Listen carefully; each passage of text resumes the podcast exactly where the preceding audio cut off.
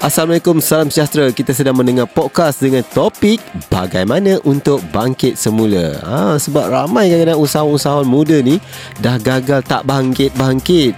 Apa kata kita dengarkan kupasan ini bagaimana untuk bangkit semula.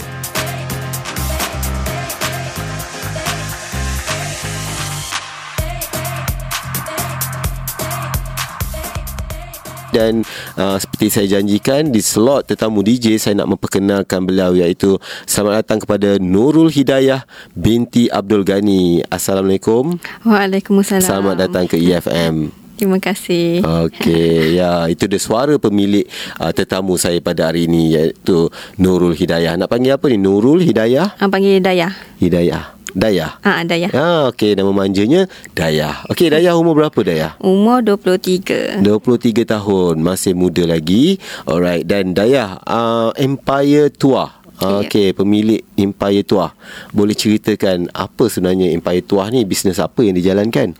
Okey, sebelumnya saya nak ucapkan terima kasih kepada EAFM Mhm. kerana telah menjemput saya. Okey, sama-sama. Okey, uh, Empire Tuah ni adalah satu syarik, sebuah syarikat uh, percetakan Mhm. uh, diusahakan oleh saya sendiri. Okey. Okey, bertapak di uh, Segamat. Oh, okey, di Segamat. Uh, okey. Uh, berapa lama dah bisnes ni dibuat? Um, since 2015. Okey, dah lama jugalah. Dalam Almost masa empat uh, 3 tahun, 4 tahun dah kan? Ha, dah lama juga ni. Okey. Dayah mesti dapat pengalaman ataupun pelajaran berkenaan dengan printing ni. Um, di mana tu? Uh, di Giap Mara Pasir Gudang. Okey, di Giat Mara. Berapa lama belajar di sana? Hmm, 6 bulan. 6 bulan eh. Mm. Dan akhirnya uh, bila tu belajar di sana di Giat Mara? Tahun 2014. 2014 dan 2015 dah buka bisnes ni. Ah, ya, betul. Ha, maknanya waktu tu umur Dayah muda lagi lah kan? Ah, belasan 19 macam tu. Ah, dah Berapa? ada printing kan hmm. Wow bagus eh Saya selut lah Dengan anak muda sekarang ni Umur 19 tahun Dah ada bisnes sendiri Dan dah ada Apa ni Motivasi sendiri Untuk buat bisnes Satu keberanian Kan ah, Sebab bukan senang Nak buka bisnes ni Dia banyak cabaran Dugaannya Yang kita kena hadapi saya nak tanya lagi Ni kita ada topik kita Dayah hmm. ah, Topik kita bagaimana ah, Untuk bangkit semula Dari bisnes tu lah hmm. Okey Dayah pernah Gagal dalam bisnes Nak kata gagal tu uh, tak pernah. Mhm. Tapi pernah rasa down bila kita buat sale tu tak menjadi. Bila Mhm. kita... Uh, apa yang kita nak buat tu tak sampai target. Uh, masa tu Mhm. kita rasa down lah. Tapi bisnes tak pernah gagal lah. Ah. Uh, maknanya dalam 4 tahun berniaga tu tak pernah lagi sampai uh, buat bisnes lain lah sebelum sebelum ni ke Ah, tak pernah. sampai tutup kedai ke terpaksa buka baru bisnes tak pernah eh. Mm-mm, tak pernah. Ah, maknanya dalam tempoh 4 tahun tu Dayah telah berjaya nak melepasi satu fasa yang agak kritikal kan sebab bila kita buat bisnes ni kadang-kadang dia ada fasa-fasa tertentu kan.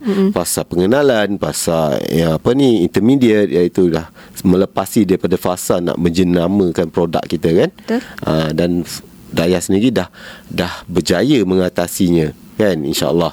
Alright Dayah saya nak tanya lagi berkenaan dengan topik kita berkenaan dengan kegagalan. Pastinya Dayah walaupun pernah down waktu tu kan macam mana Dayah bangkit semula untuk supaya tak give up. Daya fikirkan Daya buat ni untuk apa? Mhm. Uh, firstly uh, sebab mak bapak lah ibu Mhm. bapa Daya kan. Mhm.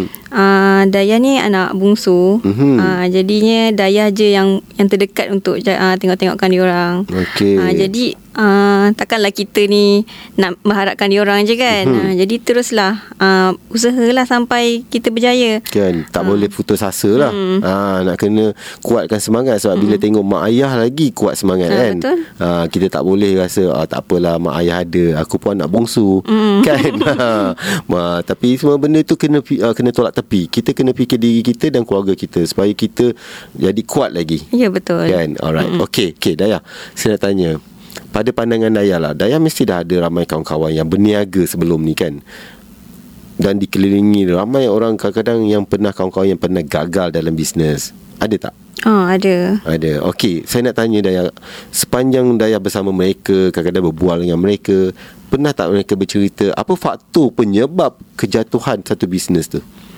Faktor penyebab tu biasanya sebab um, lupa diri sendirilah. Kadang-kadang uh, terlalu bongkak dengan apa yang dah ada sekarang. Hmm. Uh, dia rasa macam diri dia dah ada dekat atas kan. Mhm. Dah rasa uh, semua tu cukup. Uh, jadi kadang-kadang benda tu yang buatkan kita jatuh. Kan ego. Hmm, ego. Ah, kita tengah ber, pernah berbincang mengenai topik ego kan. Mm-hmm. Ego usahawan. Memang benda tu wujud sebenarnya. Di semua orang ada perasaan ego dia kan. Tapi kita kena buang perasaan ego tu supaya kita uh, sentiasa merendah diri, kita tahu uh, ingin mendapatkan maklumat ataupun uh, bantuan ataupun ilmu daripada orang lain kan. Jadi betul.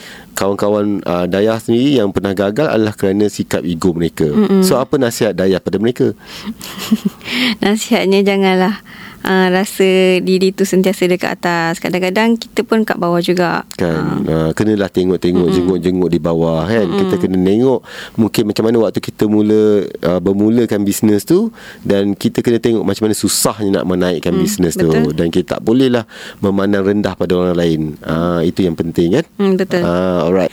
Daya saya nak tanya Daya, sebagai seorang usahawan lah kan, uh, sebagai seorang anak muda, okey, apa faktor utama sebenarnya kalau kita seorang tu dah jatuh dalam bisnes, dah tak nak uh, apa ni uh, naik semula kadang-kadang mereka give up dia rasa macam trauma nak berniaga okey sebagai seorang anak muda apa nasihat daya pada mereka Kenapa nak kena trauma kan? Hmm. Sebab benda tu kita dah first kita dah mulakan. Kita Mhm. kena nak kata akhirkan tu macam tak sedap pula kan. Mhm. Kita kena bang, uh, hab, uh, bangkit bangkit sampai benda tu jadi. Buat Mhm. sampai jadi. Mhm. Uh, jangan bila dah kat bawah dah jatuh, Mhm. nak fed up, nak give up, uh, terus dah tak nak buat dah. mm-hmm. Ah. jadi mereka kena kuat semangat lah Ya betul. kan uh, mungkin kalau kalau yang tak boleh macam mana apa yang patut mereka buat Uh, banyak-banyakkan berdoa lah. Ha, kembali kepada Allah. Ya, betul. Kan, ha, buat sembahyang ha, apa ni uh, istiqarah hmm. kan dan then kita mohon uh, pelindungan, hmm. dikuatkan semangat semula sebab banyak sebenarnya kita apa pun kita buat kita kena kembali semula kepada Allah Wa Taala kan. Ha, kita berdoa dan bertawakal, kita usaha.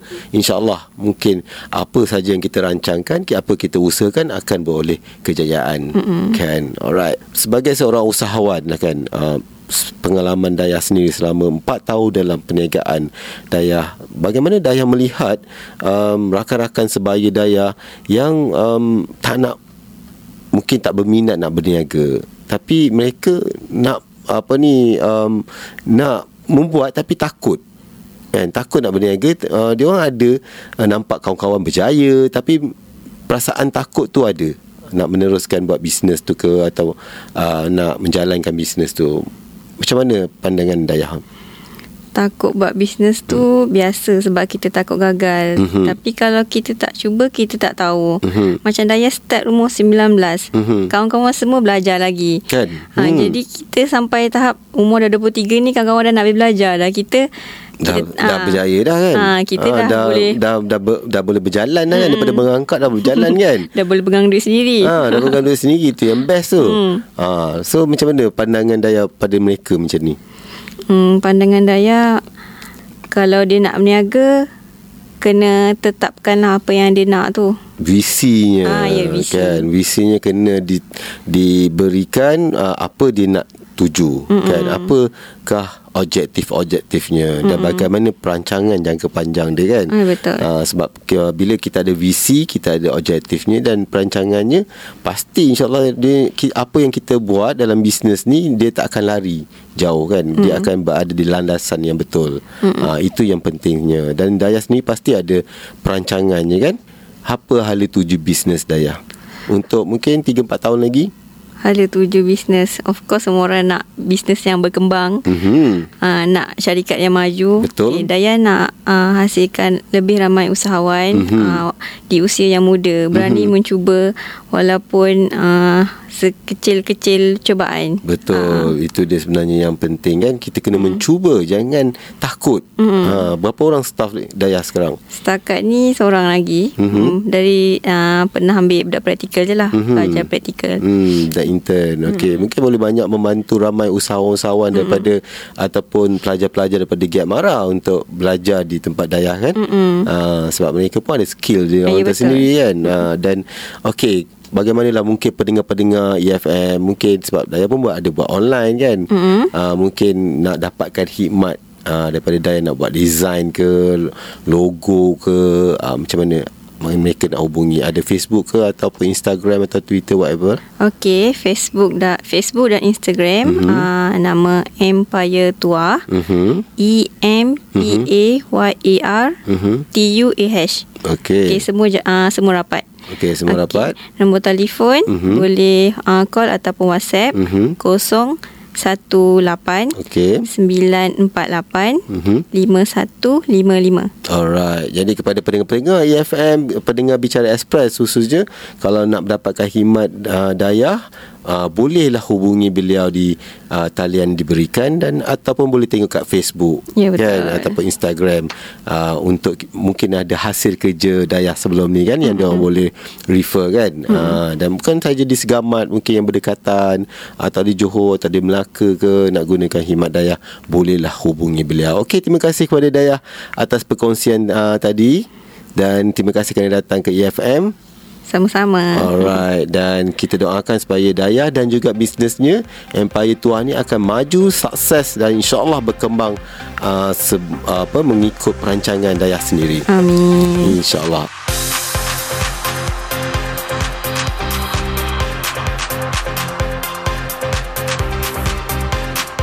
Itulah podcast Bicara Express yang telah disediakan oleh tim EFM. Teruskan bersama kami di episod seterusnya hanya di efm.live for entrepreneurs by entrepreneurs.